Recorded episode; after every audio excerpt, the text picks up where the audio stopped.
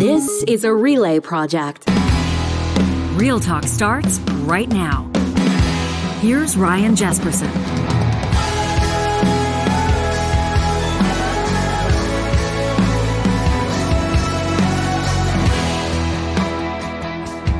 It's September 13th. It's Tuesday. Thanks for joining us here. Ryan Jesperson, John Hicks. Hi-yo. How you doing, pal? You got that uh, iOS 16 update all figured out on your iPhone yet? Are you good to Oh, go? man, I'm deleting texts and editing Spell texts. checking everything. You're making spelling mistakes now on purpose just so you can fix them. Sent three emails this morning to Ontario at 6 a.m. I was asleep. Ah. Scheduled them. Had it scheduled ahead of time. Life is just better with the with the new update. Though you were telling me off camera, Yeah, this there's is a something. catch. There's a this is a Big, this is a major catch. Yeah. So when you delete a text that you've sent, when you unsend it, so to speak, or when you edit a text, uh, the other person can only see those features if they have updated to iOS 16 as And well. most people, I don't think, update when they're supposed to, well, do they? it kind of tells you to do it, and then you're like, oh, I'll do and then you're gonna put it on the back burner and So six months until we can be free of mistakes in our lives. You know every once in a while this is a little bit different this is more updating my uh, my macbook um, and uh, you know sometimes we'll show my screen on screen on our youtube for those of you that most of you listen on the podcast but if you watch us on youtube which we invite you to do uh, people can see from time to time the little red like button the little red note in the top right hand corner that would say update and we'd start getting emails to the show from people that would be like would you please update your laptop? Please update your computer. And it was kind of funny stuff. So yeah th- this was like this was always a reminder for me that real talkers don't miss much when i share my screen on camera. So this is uh yeah I'll, I'll i'll do my best to update uh do my best. Like how lazy am i? I'll do my best but if I update my iPhone too, then you and I can send each other texts and then pull them back all day long. Wouldn't that be exciting? I exciting? specifically got them because the amount of mistakes I make texting you about everything is yeah. It's embarrassing. Is it going to say? Does it say to the recipient? Yeah, you'll still the see that message I was edit- withdrawn. you can see underneath it says like edited, L- much much like on Facebook when you edit like a post or whatever Yeah. or a comment. Yeah, Because that always gets my see the attention. edit history. on the apps where people can uh, withdraw, like WhatsApp, Mm-hmm. for example, you can pull back a message, and it'll say like John Hicks deleted that message. And then Got like, scared and thought again, well, and then you're like, what did the message say? and then you gotta hit it. it's like when you're texting back and forth with somebody and you see the three dancing dots. They're like typing, typing, typing, and then it stops, and then the dots start dancing again, typing, typing, and you're waiting, and then I all of a sudden that there's with just you no all text. the time. yeah. Where I'm like, what does he type? What is he? And then they go away. I'm like, oh, I guess he changed his mind. Yeah. It was probably just me sharing another bad idea and then coming to my senses. We've got a great show in store coming up in uh, less than five minutes. We're going to talk to Alex Gainer. He's an economist at the University of Alberta. Uh, Alex and I were chatting a couple of days ago, and I said, you know what we would love, and what I know that real talkers would love is just some common sense.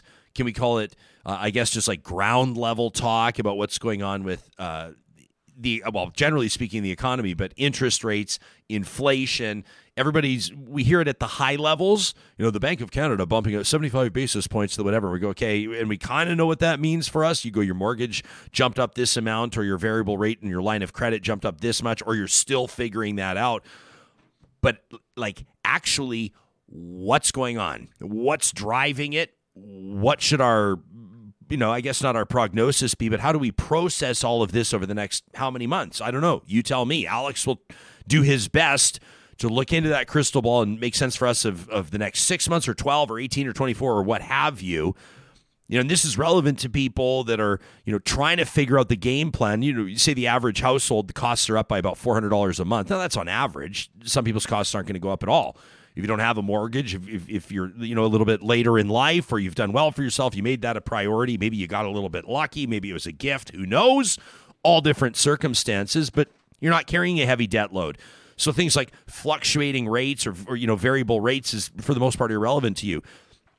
And for another element of our listening audience and the general population, you're leveraged to the hilt.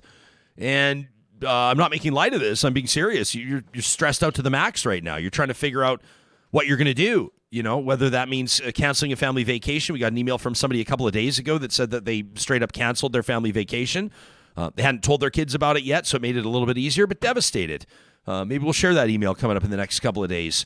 Uh, but people are trying to figure out, like, you know, this is not, you know, some the same person wrote into us and said the thing that's the real kick in the teeth is that they're not making any more of a payment against the principal on their mortgage. It's just going to increase interest rates, and a lot of people are trying to figure this out. And so Alex Gainer's going to get into that with us.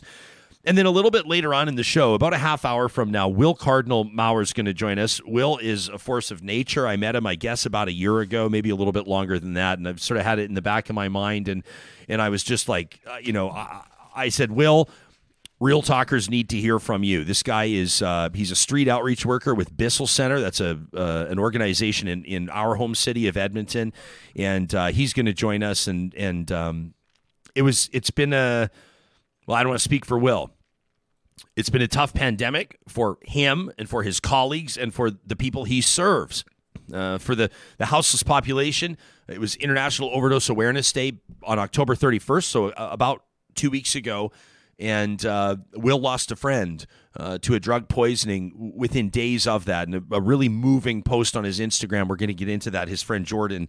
Um, also, I mean, as a, as a a parallel story in talking about grief and loss. By the way, Jeremy Allen yesterday, how powerful was that segment? Unbelievable. We heard from a whole ton of you. Um, in particular, Jeremy talking about talking to kids about grief and loss. Uh, Will has been working out his own grief and loss, and I would imagine anger uh, following the murder of his uncle and cousin. You remember the story about the two hunters, the Métis hunters near Glendon, Alberta, Maurice Cardinal and Jacob Sansom. Uh, they were they were murdered uh, in a, a, a, roadside confrontation that police worked hard to solve. Uh, the assailants fled, were later captured, and uh, one of them has been sentenced. The father has been sentenced. The son, uh, awaiting sentence in November. Will has been fighting for justice on his family's front there. So I'm expecting a really powerful conversation. We say real talk, we mean it. We're going to deliver that to you. And then a really great feature in this morning's edition of The Leading Edge. You know, 40% of food around the world, globally, 40% of food is wasted. And there's a website and an app that's endeavoring to do something about that to get food in front of people that need it, people on tight budgets uh, that oftentimes are having to, to sacrifice the nutritional elements of what they're putting in front of themselves or their kids at the table. So this is a really neat story. Are you the same as me?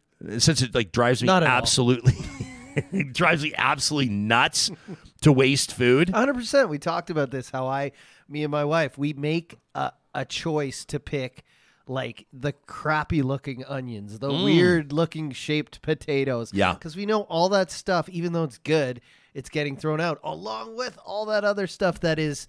Uh, people always say expired, but it's just best before, right? A lot of the food that gets thrown out still good to eat, but it's just it's just past that best before date. So I'm really excited about this leading edge today Yeah. too, because it's taking all that food and putting it to good use. It's a sick feeling. You know, you, you'll like say you have, I don't know, chicken thighs in the freezer and you take them out. You're going to thaw them. You're going to thaw them out. You put them in the fridge. You're going to make a meal that week. But then something happens, you know, like you, you you step out or friends, you go out for dinner the one night and then and then you, you kind of forget about it. You heat up leftovers the next night. You forget it. Da, da, da, da, da, da. Long story short, all of a sudden the chicken goes bad. And the feeling of throwing out what was perfectly good food, it just drives me nuts right? You buy a loaf of bread. You're like, I'm going to make sandwiches this week. I'm not going to go out for lunch. I'm not going to, you know, and then you find mold on the bread because you left it sitting there for two weeks. What about restaurants? What about supermarkets? I've done interviews with, I remember one in particular, several years ago, a guy that was a proud. I said, How do you want to be introduced on the radio? He goes, Well, you could just tell everybody I'm a dumpster diver. Went, Okay. And this guy had an Instagram account. I should track him down. We should get him on Real Talk. This guy's absolute, and he should be. It's fine. It's totally fine. It's just a different approach, right? Different things make different people tick. And this guy says, You wouldn't believe, and he's right. because You wouldn't believe how much food supermarkets throw out because they have to. They're mandated to. Supermarkets can't take the position of, I uh, know, it's I not know. an I expiry, know, I it's know, only a best before, right? I know. But if you look at it, I mean, I'm trying to figure out if I want to tell you something really gnarly. I get it. It only takes one. I won't get into the details, but like there are some dairy products, and this is not my official advice to our audience. Hmm. Do not take this as advice, but just anecdotally, like some dairy products, like yogurt, as an example, it's kind of a classic example where the best before date. I mean, you've still got. I mean, people aren't going to want me to put this on This the record. We do have adequate insurance, I believe, on this show. disclaimer on the But honestly, you've got probably two months of runway. I wish people could see your face right now. But really, if yogurt that exp- yo- yogurt is what people fear it could become, how do you think yogurt becomes yogurt? I've heard this discussion and like cheese is mold and blah blah blah, but it's uh, I don't know. I know it sounds a little I'm gnarly. not a food scientist, but I don't think So I'm talking to this guy, and he goes, "You wouldn't believe what supermarkets would throw out, Oh, it's and it's like the meat and the produce and all this. And most people aren't going to go jump into a dumpster to feed their family. Some people do. I'm not denigrating it. I'm certainly not mocking it. And this guy's sense of conviction, Mm. you know, he was just he couldn't stand to see the food waste. Mm-hmm. And I can relate to that 100%. And I know a lot of people can. So I'm looking forward to, to telling you about this. That's coming up on The Leading Edge. It's presented every Tuesday here on the show uh, by Leading Edge Physiotherapy. You know, we mentioned these iPhones, and we're obviously having some fun with this update. For once in my life, I'm actually excited about a software upgrade, John. This isn't typically the type of thing that gets me going. I saw it. I was like, this is a Jespo update here. We haven't even talked about what you can do lifting the subjects out of your photos. How cool is that? Maybe another conversation for another day. Uh, but right now, our friends at Westworld Computers want to let you know that they are overstocked. When it comes to some of the Mac products that everybody wants to get their hands on, including the MacBook Pros, uh, love those, and the M1 MacBook Airs as well. So they've got a sale going on. They've, they've had that through the month. I drove past Westworld yesterday on the West End.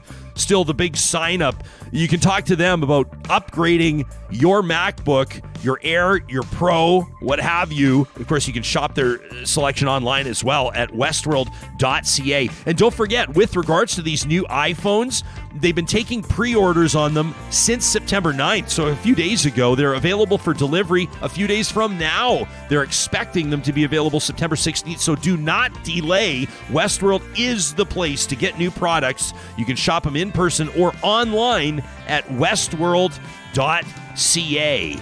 Our friends at Eden Landscaping want to remind you that you know you, you, your outdoor space it has so much potential. You're looking out right now and you just you, you feel almost do you a bit of resentment when you look at your back or front yard? It's just boring you stiff. You don't want to have people over because what is it? Just a bunch of sod that looks brutal if you have dogs anyway? I'm describing my backyard and that one tree that's just far from impressive well why not check in with mike and his team and bring that space to life not just increasing your property value but your quality of life at your home digs. Check out their portfolio, their services. Now's a great time to plant the seed with Eden so they can hit the ground running in spring. Referrals and return business are proof that this company has satisfied customers all the way through.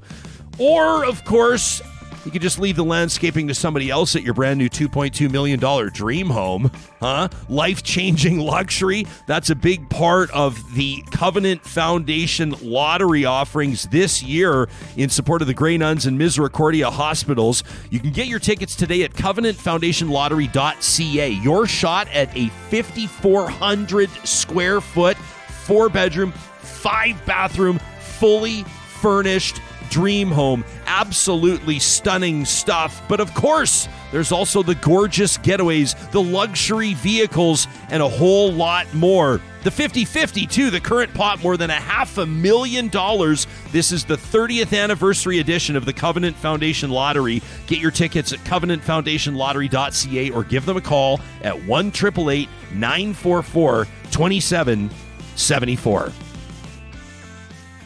I've been meaning to ask if you can win that dream home if you're eligible to win. Nah, I I think we might be able to get off on a technicality on the small print. My wife is my wife is very upset to learn that beautiful home two Brutal. blocks from where we currently reside. Oh boy, can you imagine that? unattainable. How easy would the move be? You just borrow someone's little Red Rider wagon We're, and leave, we're leaving everything. Donating. That, have you seen? We looked in the windows of this place.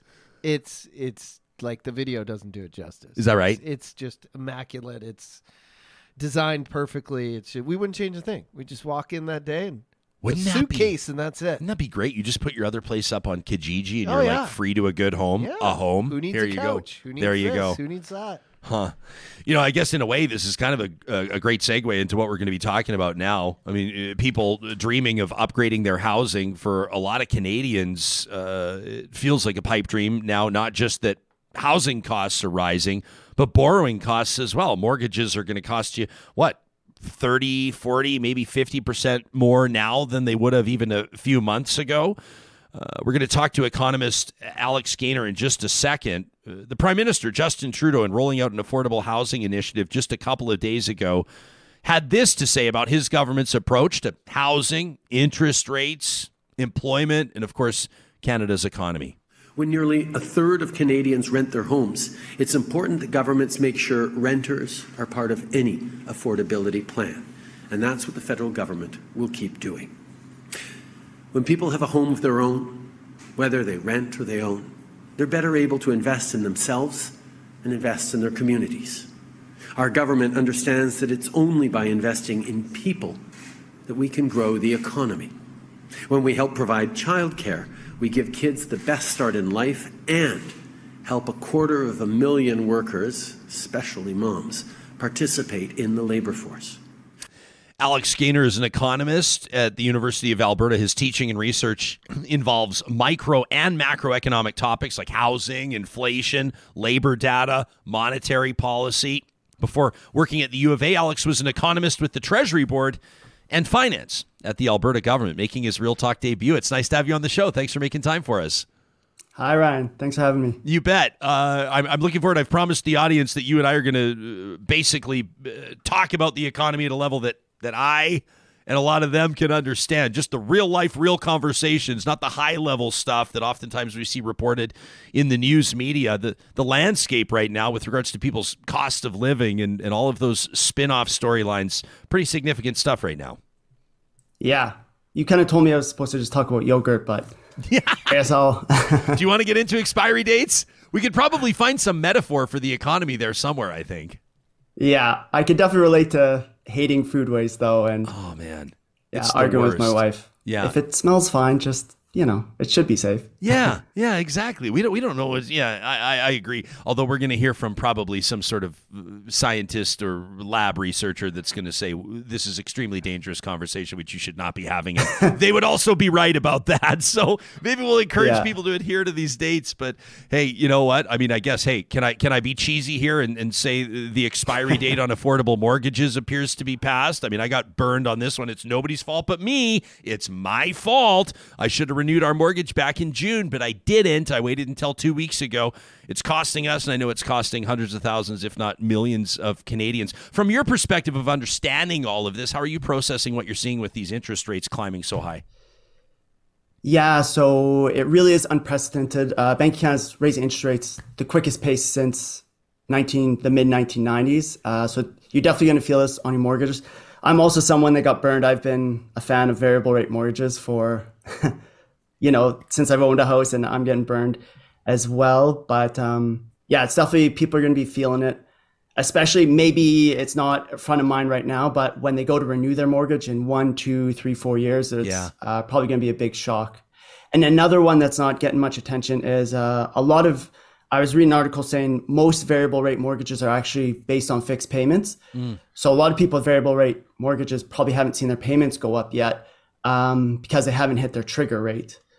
But that likely, maybe that happened last week uh, with last week's interest rate, but it'll likely happen with this next one. So even people with variable interest rate mortgages, and they might be thinking, I hear about rates going up, but you know, the money coming on my bank account hasn't changed, but that there's a good chance that it'll change uh, with the next bank account announcement you know, they say misery loves company. I don't know why, but it makes me feel a little bit better that I'm getting burned, that an economist at the U of A is also getting burned. Is, is that okay with you that I feel that yeah. way? Yeah. Misery does love company.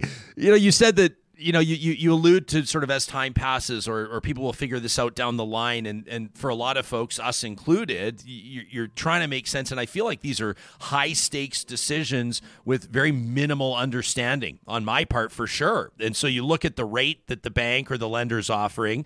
And I recognize we're talking specifically mortgages right now, but you could talk about how people are navigating these rises in, in, in housing costs or costs of living, uh, uh, you know, across the board we're going, does it make sense to, to lock into a one year deal right now, a, t- a two year mortgage, a five year mortgage, because people are really trying to figure out is what's happening right now a short term thing? You know, the Bank of Canada trying to, to tap down inflation a little bit, or is this the new normal? I mean, does it does it make sense to lock in for five years? Because five years from now, mortgages could be nine percent.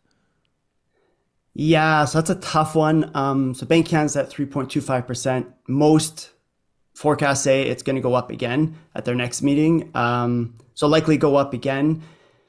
And it'll probably stay high. Maybe Bank Canada's interest rate around 4% by the end of this year and probably most of next year. So probably be high. Most forecasts, most economists would confidently say interest rates are going to be what they are now, maybe a bit higher by the end of this year and through 2023. It may start dropping. They may start dropping end of 2023 or 2024, but uh, right now there's just so much uncertainty. It's tough to say, but um, it's going to be higher interest rates are here for at least the next year or two. That being said, it's in terms of mortgages, that's pretty complex. I would definitely recommend talking to a mortgage broker, Yeah, yeah, talking yeah. to your lender to see, you know, does it is in my best interest to exit my current variable rate or whatever interest uh, mortgage you have and sign a new one. But uh, yeah, I would say interest rates are going to be elevated for at least the next year. Yeah, I should I should take you off the hook after putting you on the hook and remind people that you're not here to advise them on their mortgages, but but to help us understand what's going on. And I find I almost catch myself, Alex, when I talk to you and I say, you know, what do we do? People trying to make sense of this with interest rates so high, and you're like, yeah, you know, it's three and a quarter percent right now, and then of course the bank's lending rates will be a little bit higher than that. But we hear from people all the time, and they're absolutely right people aren't wrong when they say you know our first mortgage in the 80s was like 18% or like 21% which is mind-boggling I was talking to a guy the other day. It's like buying a house on a credit card. What what, was like in in layperson's terms? What was the difference in the economic landscape, or what was going on, or how the Bank of Canada was was was managing it or intervening, if you want to say, in those times, you know, in in the '80s uh, versus now, for example.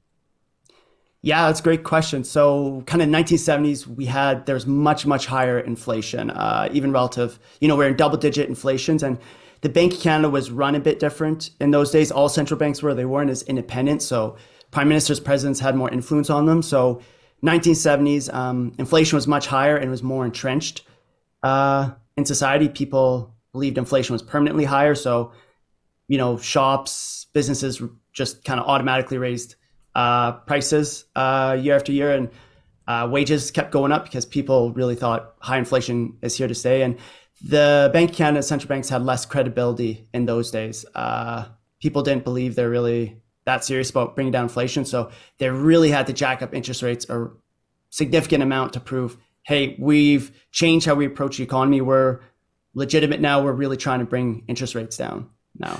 What? And that's kind of what they're doing right now. The Bank of Canada's really it's been more aggressive than our peer countries, the US, UK, Australia. They've actually increased interest rates quicker and by large amounts than any other central bank. Um, and a big reason is they're trying to maintain that credibility that, hey, we're uh, very, very serious about getting inflation uh, down um, to not have a repeat of those 1980s where they have to push up interest rates extremely high to buy credibility. Well, can we can we safely say that if interest rates were to be anywhere near where they were in the 80s or even half of where they were in the 80s that we would see insolvencies and foreclosures and that it would be an absolute disaster?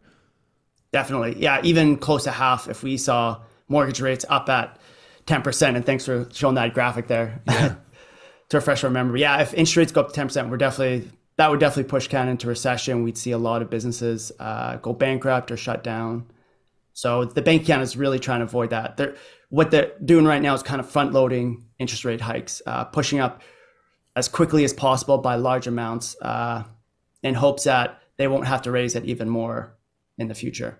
Johnny, you want to throw that graphic up again because I think this is worth. Let's describe it, Alex, for, for the people that are listening to the podcast because I know there's value uh, in this one. This is, uh, I mean, basically sort of a bit of a perspective check, isn't it? That reminds us of, of what cost of borrowing has been and what and what interest rates have, have looked like for people. And and when you're when you're talking about, and I recognize housing costs were obviously lower then too, but it's all relative, isn't it? Yeah. Um, when you're talking about people now that you know the the average single detached in in Canada, depending on the market, is you know 350 to, I mean, if you're talking Vancouver, Toronto, you know, 1.5 million. I mean, you know, uh, uh, an interest rate, you know, now we're looking at, you know, three and a bit percent. When you're looking at in, in, in the late 1970s, or early I would 1980s. say, I think that's probably things have changed so much. So that's probably six months old. So I think it'd Right. probably be, I think it's about four and a half, five percent now. four and a half, five.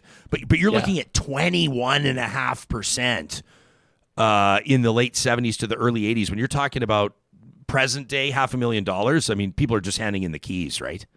Yeah, that would, uh, yeah, there would be mass bankruptcy. I don't think, for a lot of practical reasons, they could push interest rates that high. Okay, let me let me ask you this because you you mentioned other countries, and I'm really curious for your assessment on that. Uh, Canada's Finance Minister, Deputy Prime Minister Chrystia Freeland did Chrystia Freeland did um, stack up Canada. She wants she invites those comparisons. Uh, we played this audio last week, but I think it's it's worth replaying this. This was I think September 7th. She said this, so about a week ago ish. Uh, this is uh, Federal Finance Minister Freeland. This is a challenging global environment economically. We are still dealing with the aftershocks of the COVID recession. We now have Putin's invasion of Ukraine causing huge challenges for the global economy, principally Europe, but that has an impact on all of us. And Canada is not immune to these challenges.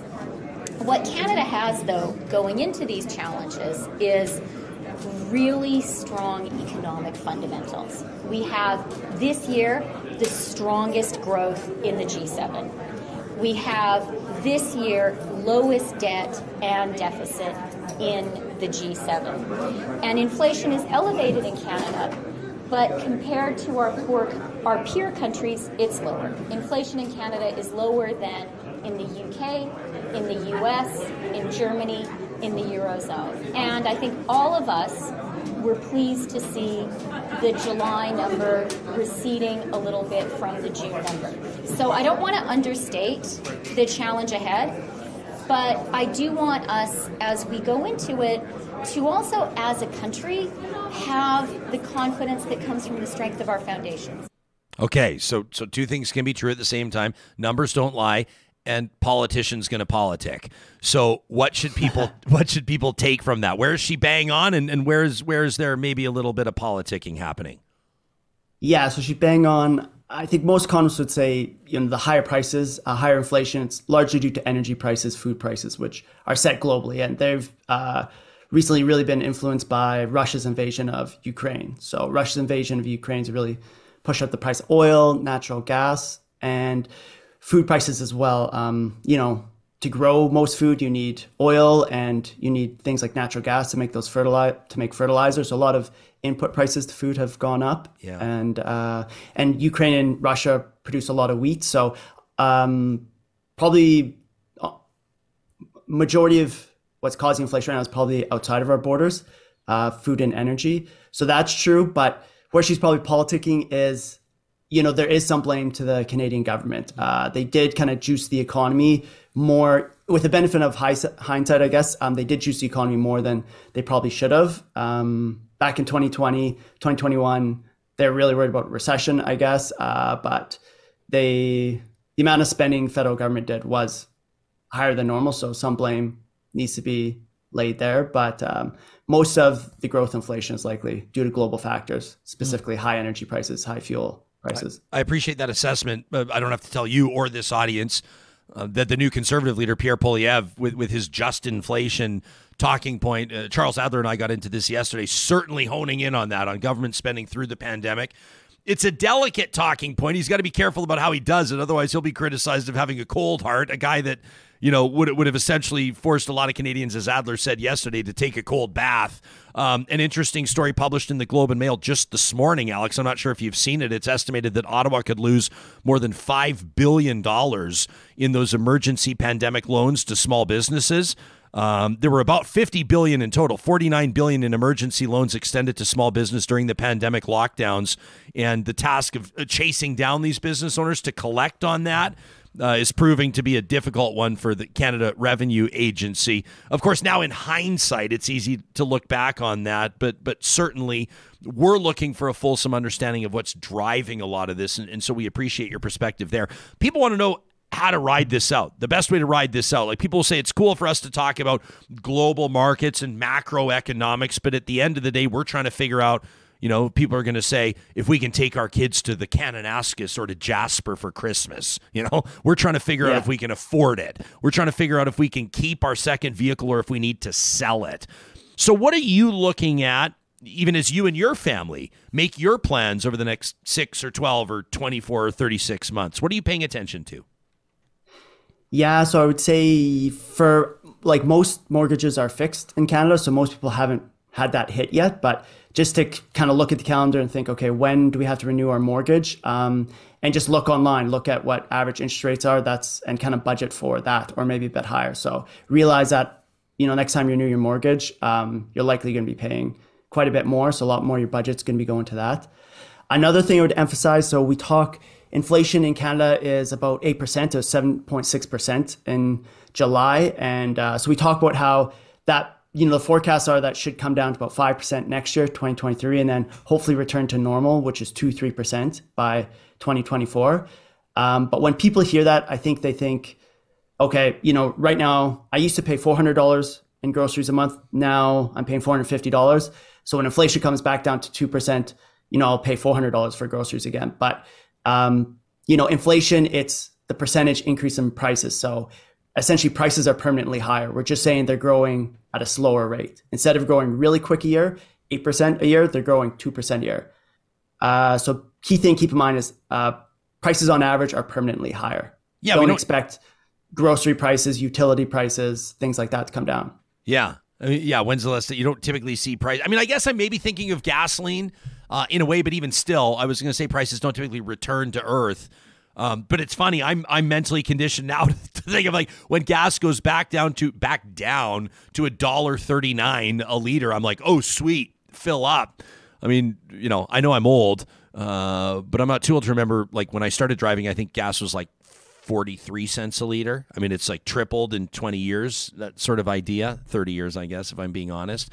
Um, prices don't typically drop back down, do they? Even if inflation slows, this is the new reality. Yeah, exactly. Uh, unfortunately, um, it's very. We really try to avoid deflation, so that's prices falling. And inflation is average prices. So there are some prices, like you mentioned, gasoline will likely it's fallen to buck thirty nine. It'll probably keep falling, but uh, prices in general or prices on average are permanently higher now. They'll probably keep going up a bit. Um, and right now we're seeing it mostly in food and energy prices, but the way it happens, that usually kind of bleeds into services um, especially workers. You know, inflation's high, so a lot of workers are understandably going to ask for higher wages, um, and that's going to kind of keep inflation fairly high because businesses give those wages, so they have to raise prices a bit to cover those higher wages. So it'll take time, take a while for inflation uh, to cool off. I'd be curious to know how that'll go for people. Uh, and and I do encourage people to try to to maximize their remuneration, their compensation to work, and that type of thing. You also got to be able to read the room. Um, I look at what's happened with a lot of the public sector, you know, the collective bargaining and things that we've seen. And I mean, if you manage to get like a percent bump up, or let alone, I mean, if two percent, geez, um, you know, that's a big win these days. It feels like you're not even keeping up with inflation, but with regards to where these the economy's at right now and a lot of these businesses i mean we just talked about that 5 billion the feds are probably not going to get back um, how businesses have just been battered and bruised, many of them, if not most, uh, through the pandemic. I'd be curious to know how it'll go for people that are looking for raises these days. It's a tough ask in a lot of circumstances. Yeah, it is. It's going to be, the Bank Canada is watching that closely. It's going to be tough to predict, but there actually is quite a big labor shortage in quite a few industries. So that, and wages are a lot higher. I think um, we just had data from August. I think wages went up like 5 point 2% on average mm. or hmm. something, the hourly wage. So they're definitely going up quicker than normal. And um, the unemployment rate went up a little bit, but it's still really low at about 5%. I think it's 5.1%. And uh, yeah, so I think, or sorry, 5.4% now. So I think wages will be going up. Um, it really depends on where you work and who you work for ultimately, but there are labor shortages everywhere. Uh, but yeah, it'll be interesting to follow. In closing, I I uh, I was saying closing, and then I realized immediately it's a mistake because what if you take us down this path that, that prompts ten more questions? But um, you know, I th- there's like this irony in a sense, isn't there? That you know high commodity prices, in particular energy prices, and and uh, relatively high resource revenues mean that you know our home province, the province of Alberta, is, is looking at a, a, surplus now. They were anticipating a surplus of a half a billion dollars, which a government would love to trot out. Any surplus is good. Uh, it's now 13 billion they're looking at, right, Alex? And so the the, the provincial government here, uh, for the most part, acknowledging that's uh, due to where resource revenues are at right now. So costs are higher for people including at the pump on a personal level, but it's really good for the bottom line of the province, right? It's better for the provincial economy. So there's this this kind of trade-off in a sense. As best you can, and I know you'll probably go uh, when I ask you to do this, but but looking ahead, uh, where do you expect the price of oil to stay? What about natural gas? What are the implications on on provincial and federal coffers? and on people. Uh, what are you seeing around you in that macro sense that, that allows you to maybe provide us with a bit of analysis? Yeah, so maybe to that first point, um, we, as bad as things are in Alberta, we're kind of lucky. So the two things, like I mentioned, driving inflation are high oil prices and high food prices, specifically wheat. And we're pretty lucky in Alberta that those are two things um, we produce a lot of. We export, so that'll soften the blow for us. Um, help out a lot of well the farmers and any businesses involved with oil and now got our government has a lot more um, revenue so they can maybe use that to increase affordability but yeah for next um, well in terms of the price of oil i mean markets are expecting oil just to slowly fall um, yeah i think to settle around $60 in the next couple years and natural gas prices similarly should uh, slowly fall so that'll likely we'll likely see the Alberta economy and Canadian economy cool as a result. But um, yeah, in general, looking forward, the forecasts are saying inflation.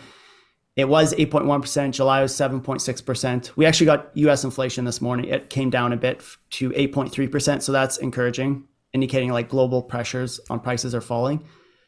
But we expect, I would expect inflation to fall a bit next year to maybe 5, 6% and then hopefully by 2024 fall to around 2%. But remember, prices are permanently higher yeah. and interest rates are likely going to stay where they're at. Maybe they'll likely go up um, a little bit more. So most mortgages will be between 5 and 6%. And it's a good chance that they'll stay there for most of next year. Hopefully they come down a bit, but um, that's going to be have a big impact on mortgage costs. And another one, and I, I thought of it when he showed the prime minister's clip was uh, rent. So I think that's kind of preemptive. Uh, a lot of analysts are saying rent prices are really going to start to go up. They yeah. kind of lag uh, mortgage costs, but um, rent prices are likely going to really start increasing this year and next year.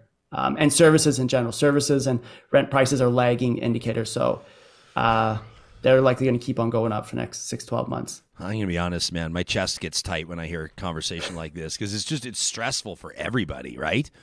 It's stressful for you know, in many circumstances, the landlords or the property owners. It's stressful yeah. certainly for the renters. You know, we put ourselves in the position of we try to walk a mile in the shoes of people that are trying to qualify for home ownership. I mean, that's who the prime minister is talking about. That's whose attention he's trying to get with this incentive, right? But there's people that have been dutifully putting money away and saving for that down payment that just all of a sudden saw opportunity for all intents and purposes evaporate. And uh, it's a sick feeling, right? I mean, it's just, uh, this is real life stuff. Yeah, it is really unfortunate. Uh, it's going to be probably another tough year or two. Uh, and like you said, it's going to be tougher, especially for lower income families or more, more vulnerable groups. Alex Gainer, an economist at the University of Alberta. You delivered. We asked you to make this accessible and understandable to, to lay people like us, and you did. Thanks for making time for us. Thanks. It was fun. Thanks for having me. Yeah, you got it, Alex. Thanks so much. Uh, on the live chat, like you're all telling your real stories. This is real life stuff. This is why we want to have these conversations. Justin says we've been building a home for the past 10 months or so, and the rate hikes have cost us so much in interest alone, it's almost made it unaffordable. That's Justin's home in construction as we speak, under construction. Uh, Maggie is chiming in, says, My first mortgage was 18% in the 1980s. She says it's incredible, actually, that we bought at that rate.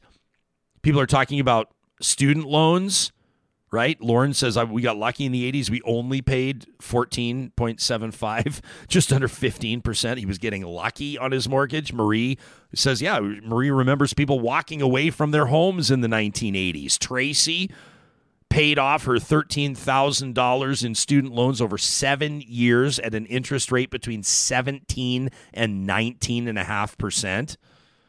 Man. And Randy says, My folks couldn't afford their mortgage in the late 70s. We lost our home. We moved to the trap line full time. Wow. That from Randy.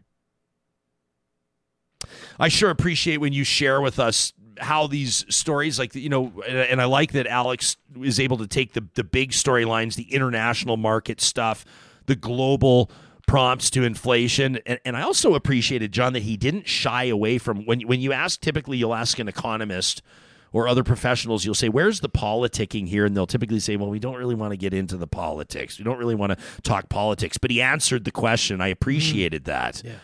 You know? And, uh, hey this is what we endeavor to bring you every single day is insights into the big stories but how they relate to you personally uh, when we check in with Will Cardinal Mawer next, um, I guarantee that he's going to have something to say about cost of living for societies more marginalized. He works with people, unhoused populations full time. That's his calling, that's his life's work. And these are people in many circumstances. You talk about when cost of living, when something increases, like we're, we're talking in the hundreds of dollars every month. For a lot of people, uh, let us not forget that an increase in cost of 20 or 50 or $100 a month is major. And we always want to make sure that we're having those conversations and, and holding space for them in, in meaningful senses. If you're an engineer in Canada right now, but you're feeling unfulfilled where you're at. Maybe you're underappreciated. Maybe you're just not challenged. Quite frankly, Apex Automation wants to talk to you. You can check out apexautomation.ca today. The careers link is where you can explore their open positions and learn a little bit more about what they're doing when it comes to projects, the engineering, the fabrication, the automation. Take a look right now at apexautomation.ca. Your next career move could be today with Apex Automation. Our friends at Kuby Energy want to remind you that the federal government right now, we're talking about incentives, we're talking about loans. How does $40,000 interest free sound? to get solar panels up on your roof. More and more people are looking to pursue their sustainable energy goals in their homes, their businesses, their farms, their commercial properties because it's more reliable and more affordable now than ever before. Kuby does all the paperwork for you. You don't have to worry about that, digging into the details, getting into the weeds. You can get your free quote today on solar from Kuby Energy at kubyenergy.ca. At Local Environmental Services, their priority, their core value is keeping it local. This is a family owned business that's been around for more than a quarter century uh, in Alberta and Saskatchewan, providing water hauling, fencing, vacuum truck, landfill, portable toilet services, you name it. Local Environmental Services can deliver. Check them out today at localenvironmental.ca. Oh, and by the way, if you have something you need to get off your chest, you want it included for consideration for Trash Talk, coming up on Friday, one of our best segments of the week, if you ask me, presented by Local Environmental. Send us an email to talk at ryanjesperson.com. And I checked in yesterday with our friends at the Dairy Queens of Northwest Edmonton and Sherwood Park. Absolutely love those guys. The Cardinals, the Liebers, the family owned Dairy Queens in Palisades, Namao, Newcastle, Westmount, and Baseline Road. Check them out today for the fall special pumpkin pie blizzard treat. And don't forget that Skor caramel brownie cupfection. And if you're a big Blizzard fan, explore the new DQ app. You can join the Blizzard fan club, and there's all kinds of benefits.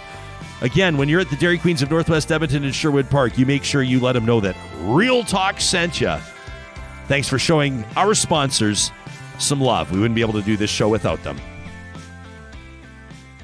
Well, I tell you, from time to time, I'll meet somebody in real life. I'll meet somebody in person, and within moments, I'll know that you need to know them too. And that's the story of our next guest. Uh, Will Cardinal Mawer's a Metis Cree from Wolf Lake, Alberta. Uh, he works at the Bissell Center as a street outreach worker. He's worked with Edmonton's houseless community for more than a decade. Uh, Will making his Real Talk debut this morning. My friend, it's great to see you. Thanks for making time for us. Hello, Ryan. Um, it's good to see you. Thanks for having me on the show. Um, is my audio coming through? Okay? Yeah, you sound crystal clear. Okay. You sound great. Perfect. Um, Cool. Will, it was uh, International Overdose Awareness Day a couple of weeks ago on August 31st, and we've had plenty of conversations on this show about safe supply and harm reduction and supervised consumption. Um, we've talked to some people across this country that this is their calling uh, to literally save lives. You know that thousands of Canadians, thousands, are dying every year from drug poisoning. Uh, for you, this is personal oftentimes the people that you're working with in your line of work are, are, are people you've gotten to know your personal friends uh, where was your head at on international overdose awareness day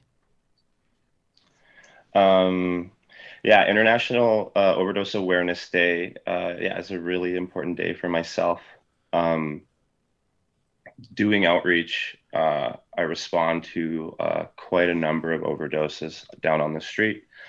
Um, in the year and three months that I've been doing outreach, um, I personally responded to just over 150 myself. wow Um, and that's just within like a 20 block radius of downtown, like the Boyle McCauley uh, neighborhood.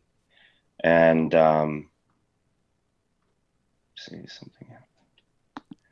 Um, Can you I- still see me? yeah yeah we can see you you're all good man can i Oh, can i ask you about your instagram post this is what caught my attention um, yeah. because you and I have spoken in past several times. Um, I want to let people know one of the first things I noticed about you is you carry a naloxone kit actually on your belt buckle, um, which, Yes. which which to me was uh, both practical if you need it, but also I think as as uh, someone who can have an influence in society, it sends a very clear message. It's a great reminder for people um, that that more and more Yeah. citizens are, are kind of being tapped on the shoulder here.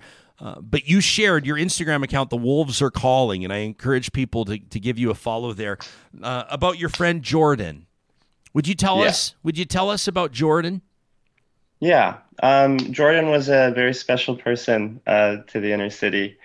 Um, I know I'd met him around six years ago working at a youth shelter, and um, I've known him ever since. And he was a very sweet, uh, loving, uh, caring individual. He passed away um, September 4th, 2021, uh, via drug poisoning. And um, yeah, it was a big loss for the for the community and um, and the people who knew him. I think for for a lot of folks, faces and stories matter. You know, because we Yeah. see statistics Mhm. of of people that have died from drug poisoning, and for whatever reason, maybe it's the same with COVID. I don't know. Maybe it was the Yeah. same back in the day with with HIV and AIDS or with other things where society just sort of looked at numbers, and we, we failed to consider that these were people, that these were Yeah. human beings with value. Yeah. How do you approach your work as as an outreach worker? Because you really are. You're not just there working for people or with people. You're also a very strong advocate. You're telling people's stories. Yeah. Um, sorry, can you repeat the question? Yeah, just how do you approach your your work with regards to being an Okay. advocate for people? The power Yeah. of storytelling, I think, is so important in in mobilizing greater society. You know, to really pay Mm-hmm. Right. serious attention to some of these issues.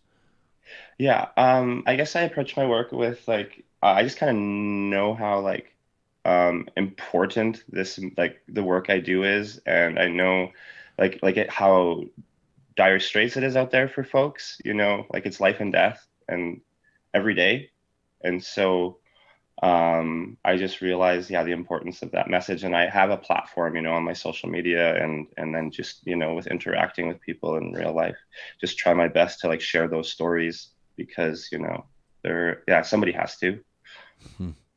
Yeah, I, I, I'm going to repeat your Instagram account a million times while we talk, so people give you a follow Okay, so- at the Wolves are calling. you. Well, this is like a, it's it's like almost a, a a grounding stone in a way, or it's like a it's a place where I know that people go. I, I read the comments on your photos, Will, and and you're doing amazing work uh, helping people understand Mm-hmm. Thank the you. real life impacts of a lot of the stories we talk about. I mean, I I just had a conversation with a, an economist, right? And we're talking about Yeah. inflation and interest rates and what it's doing for housing affordability and and all these types of things. Right. And we talk about people, you know, what's the best move to make when you're renewing your mortgage, or what's the, you know, what's the, uh, you know, the best financial decision to make for your family, you know, and and uh, and I think that so many times, I don't want to say we ignore, but we overlook really important and valid segments of our society, our fellow human Yeah. beings, and, and how things like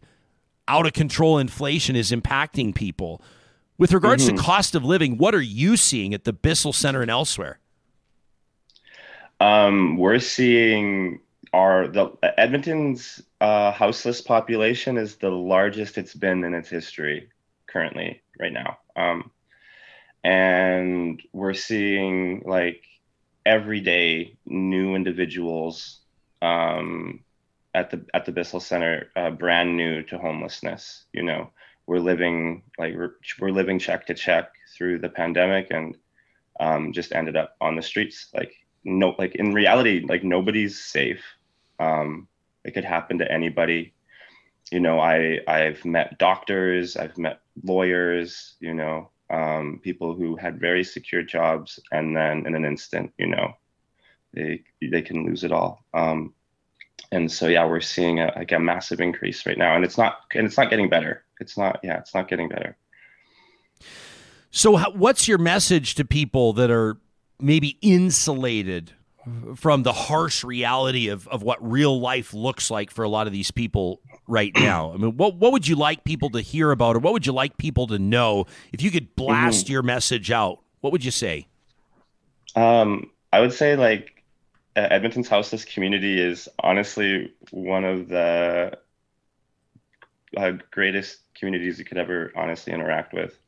Um, they are some of the most amazing people you could ever meet in your entire life, and it makes me so sad to see the comments online about how unsafe people uh, how unsafe people feel downtown and and on the transit system. Um, like yes you know people are currently very unwell but in the end they're just people and if you treat them as such um, you know uh, you give respect respect is returned. Um, and and uh, even just like a like a like a like look them in the eye and say hello. You know so i see so many times people just walk by and avoid eye contact. And and even if you don't have change to give them you know still just like validate their existence Mm. right? Like they just want to be seen. Um and and i'm thankful for, in my outreach job to be able to like walk those streets every day and and and and and check in on them and ask how they're doing. And um yeah they're just a real it's just a real special community. And um i, I feel like yeah they have a bad a really bad an unfair rapport. Um you know i have a bad day. I get to come home. I get to play video games. I get to watch a movie. I get to like relax. You know they have a bad day. There's no outlets for them you know they're going to break a window. They're going to they're going to scream in a bus stop you know? And these are all just um these are all just uh you know um what's the word i'm looking for? Just like um Like outlets? yeah outlet- it's just like a it's all it's all based on like the trauma they've all experienced you know? And you know and it's the same with addiction and stuff. Like i could go yeah could go into that a lot Well, yeah. Let me ask you about that Yeah. because I mean we're, we're coming up on, on National Day for Truth and Mhm. Reconciliation. It's uh, like just over 2 weeks Mhm. from now on September 30th, and the last couple of years, uh, in particular, the last year, I think you know for Canadians has been a huge.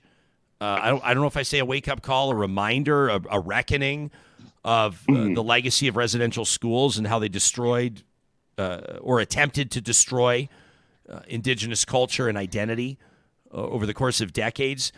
Have you seen an impact, uh, like in a positive sense at all, in in the general public's attitude uh, toward marginalized population, including indigenous people in Canada, as a result of that reminder or that awakening? Like, do you see some positive developments there on that front as as people look within their own lives and say, "How can I?" Offer an act of reconciliation, or how can I do something about what I'm feeling about Canada's history? Have you seen it at all? Um, yeah, honestly, yeah. The, I would say in the past two years, we I've seen um, like an increase in. Uh, um, where I guess Indigenous people are a lot more visible now. We're still it's funny we're still one of the most invisible people groups in the entire country, but um, we've made steps in like forward uh, and being more visible, um, including like Orange Shirt Day. We've seen an increase. I've seen an increase in um, like events, uh, vigils, um, like even just Orange Shirt Day itself, even like National Indigenous Peoples Day. Um, a lot more people have been showing up. Hmm. Um, obviously, not as many as we would like, you know, but like we're it's you know baby steps. I feel like we're on our way we're we're nowhere close to where we need to be with that. But um, I've definitely seen, yeah, an increase of support and um, advocacy, you know, from like majority culture. Hmm. Um, we're talking to Will Cardinal Mawer. If you're just joining us, live streaming audio on the Mixlr audio app. Um, I hope it's okay if I ask you about your uncle and your cousin, Will. Mm-hmm. Um, this is pretty much the, the beginning of COVID, right? This was March 27th of 2020 yeah. uh, near Glendon, Alberta. Uh, your uncle Maurice Cardinal, your cousin Jacob Sansom were gunned down uh, in a, a, roadside confrontation. They'd been out hunting uh, together. Mm-hmm. Uh, convicted in those deaths, uh, father and son Roger and Anthony Bilodeau. Roger sentenced to 10 years in prison, less time served for manslaughter, and Anthony will be sentenced for second degree murder and manslaughter in November. This has been a, a horrific, obviously, journey for your family. Um, and I know that you've been certainly doing what you can to keep this in front of the public. Uh, what's the most important message uh, now, two and a half years following those deaths? Do you feel? I mean, every bereaved family that's had someone stolen like this is never going to feel like justice, I would imagine, has truly been served. Uh, but what's your response to the 10 year sentence? And where are you at now? Where's your family at now with that? Um, yeah, the ten yeah the ten year sentence uh, was not ideal. Obviously, um, he's only going. He'll get out in around six. He'll get out in around six years. Yeah. Um, and you know, yeah, it's uh, we yeah we're, we're we yeah of course we we would wish it was longer and um our fa- like family like closure isn't like I guess Anthony still has to be sentenced in November um, and so I guess like true closure wouldn't happen until after that. Um, there's just our family is really struggling right now. Currently, there's online. There's been a lot like um, there's been a lot of uh, uh, like a lot of their like people still support them and like the um, like the men who did this um, and like in their family. And so there's been online, like on Facebook and stuff, there's been a lot of um, bad things said about like my cousin and my uncle, and people continue to slander them. Hmm. Um, and people continue to, you know, um, yeah, talk bad about them. And even in our own like like even our own like Facebook groups and stuff, like, you know, folks will infiltrate and so it's just been yeah, we can't really grieve and heal when that stuff is like ongoing, you know. And like of course people will say like um, like don't engage with it like with anything like indigenous you know the comments are always going to be awful um, and, and with indigenous issues. And you know people will say to indigenous people like don't read them. And of course you know i know i would be better off not. But like to not read them and to not engage and to not um, like def- uh, like to defend like um, it's like it's almost like a privilege you know? Like someone needs to hold these like folks like that accountable i think. And you know they get really bold online and um and so to engage with them you know it's like to show them that hey like not everybody agrees with your um your awful views you know? Would you and tell so, us would you tell us about your family members? Like would you tell us about maurice and jacob? Would, would yeah, you tell us the truth about who they were and and how you mm-hmm. remember them and the impact they made on your life yeah um i wasn't close with them the last 10 years but growing up um, yeah, they were very, they were very, very, spe- uh, very, very um, special people uh, to me and to my family. Like my uncle Morris, um, my mom. Uh, they were my mom and him. They were close growing up, and uh, she always called him Mopstick because he was really thin and he had uh, growing up he had really curly hair. Hmm. Still did, um, and uh, Uncle Mopstick. That's that's what I knew him as. Like I didn't even know his name was Mo until like, um, until I was like older. Um, and then my yeah, my cousin Jacob was was just that he was like a he was gent, such so gentle, Hmm. like a very gentle, very gentle man, um, very kind, and but also like he stood up for things. He stood up for people. He stood up against bullies. Um, he protected people. Like he protected um, his siblings growing up. Growing up in Bonnyville, um, there's a yeah again in a lot of rural communities there's a lot of anti-indigenous racism and it used to be a lot worse i don't know maybe not like i don't think anything's changed but um Yeah, I don't know. Like, like, Yeah. like real talk. Like, has anything changed? Yeah. I don't know. I mean, I, you know, No. you say, I mean, you as an indigenous man, or, or me as a, a white man, Yeah. I, I think still we can both look at comments around stories like this. Um, your family. Mm-hmm. members gunned down, or I think I think of the Colten Boushie situation in Saskatchewan, and, and there have been others.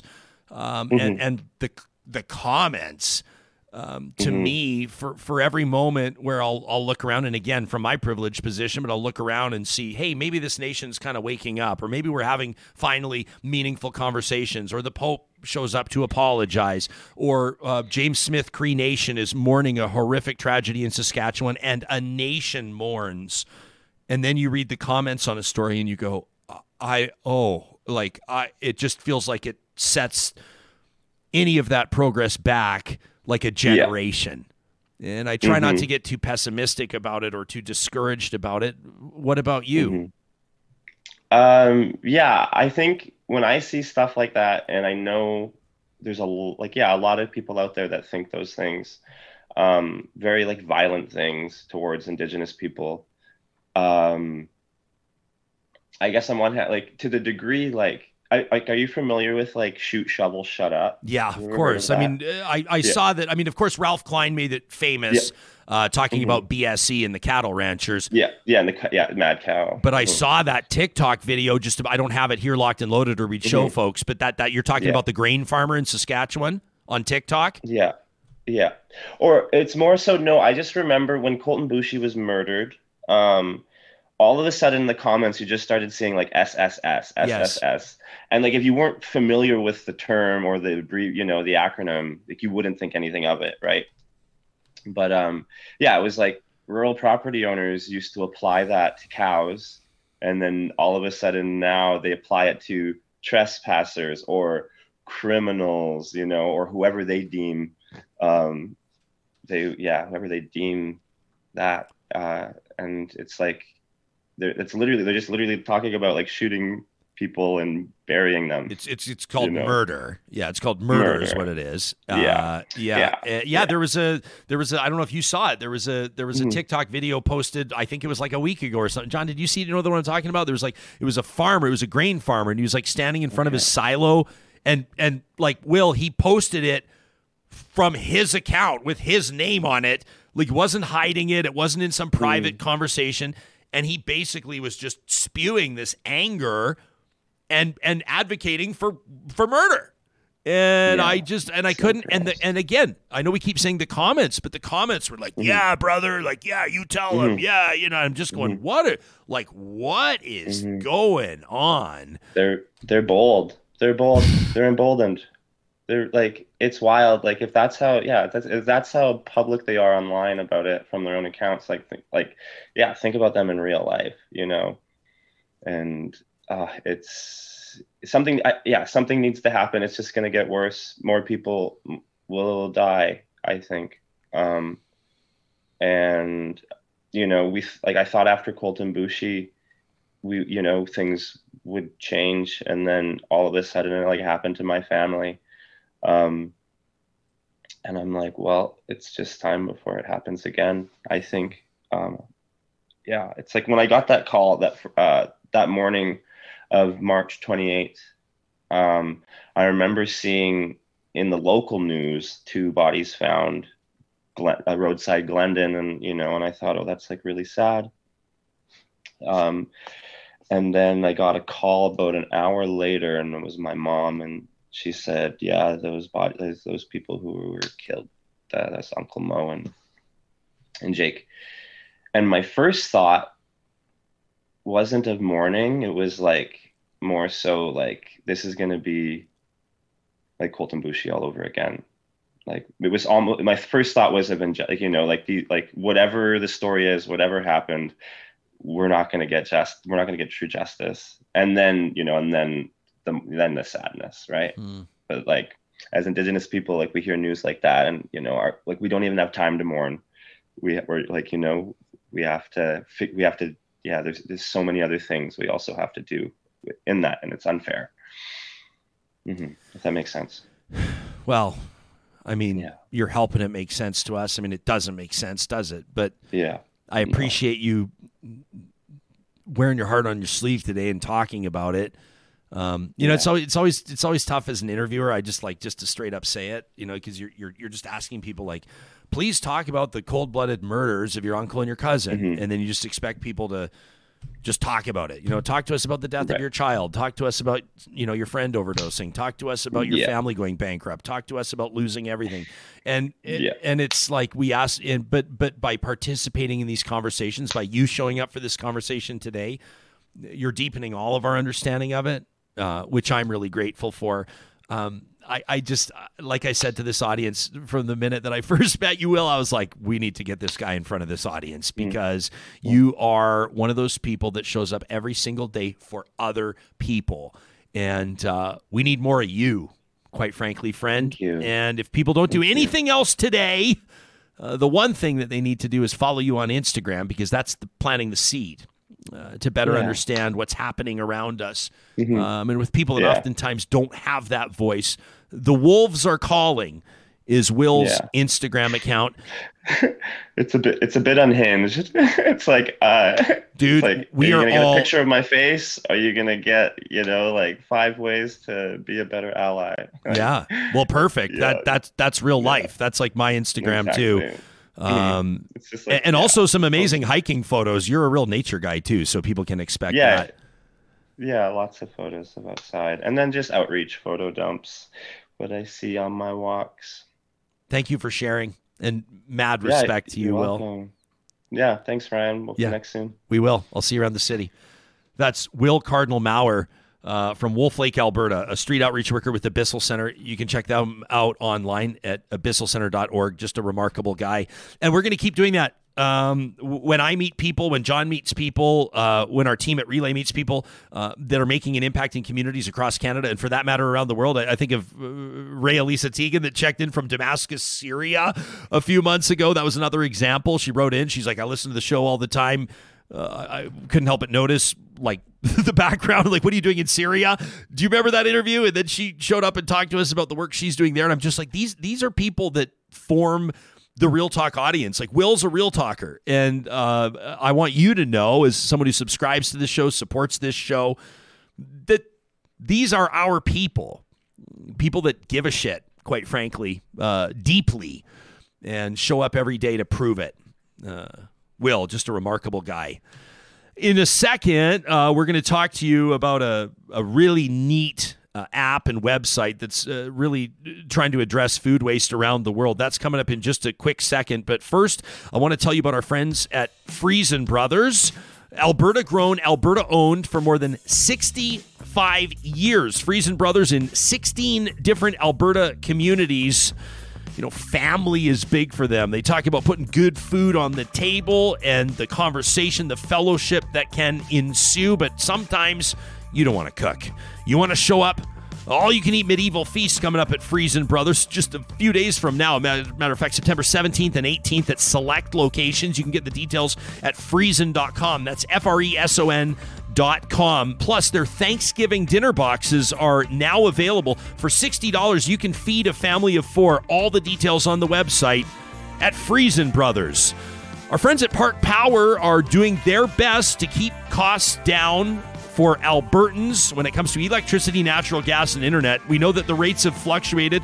They've got their fixed rates, their variable rates. You can pick the rate that's right for you after comparing what you're paying right now to what you would be paying with Park Power. We hear from Real Talkers again and again and again that after you've switched to Park Power, you're paying less. Especially if you're bundling all your services together, those three internet, electricity, natural gas, the administration costs are lower, and $70 off your first bill with the promo code 2022 Real Talk at parkpower.ca. At St. Albert and Sherwood Dodge, you will find the best selection and the lowest price on the Chrysler Jeep Ram lineup across the province of Alberta. Why? Because they can double up their inventory, these two dealerships, and they can ensure that you find the perfect fit, the vehicle you or your family truly needs. So, whether you're downsizing your ride based on the cost of fuel, or maybe you're upsizing your ride, maybe there's a new arrival on the way. You can shop Sherwood and St. Albert Dodge online or in person today. You'll find them under the sponsors tab on our website.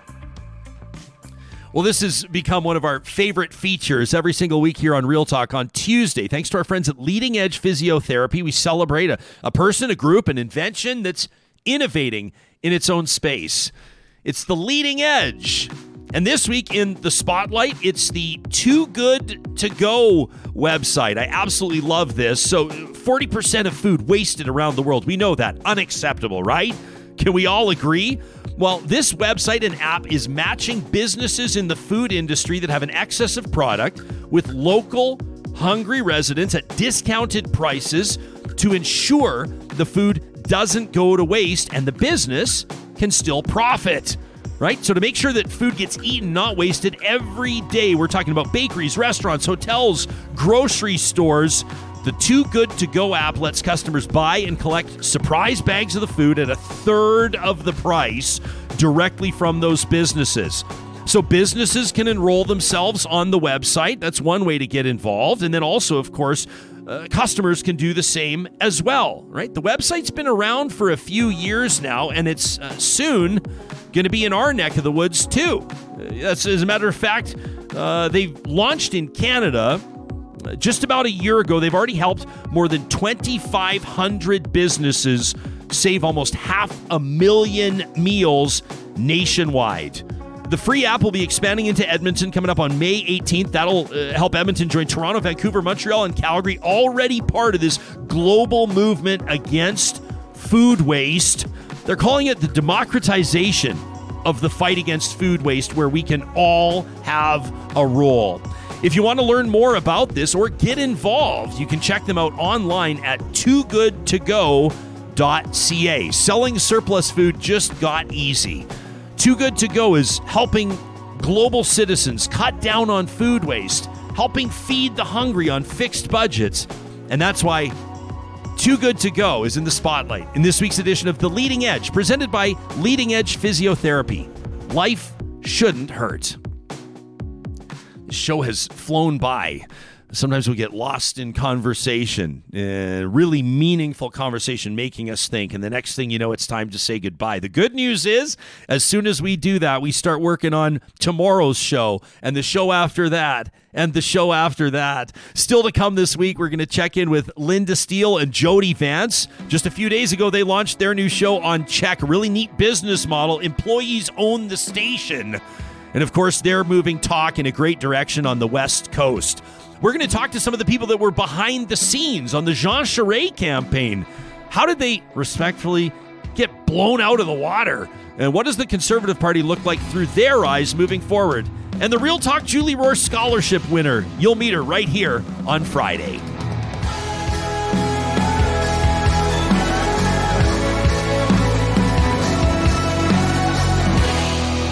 Real Talk is hosted by Ryan Jesperson. Executive Producer Josh Dunford.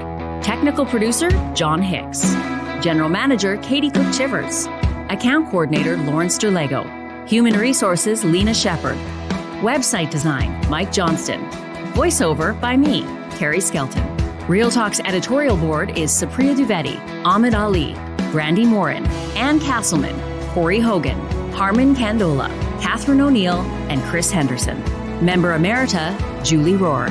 Real Talk is recorded in Edmonton, Alberta, on Treaty 6 territory, the traditional and ancestral territory of the Cree, Dene, Blackfoot, Saulteaux, and Nakota Sioux, home to the Metis settlements and the Metis Nation of Alberta. Real Talk is a relay project. For more, check out ryanjesperson.com.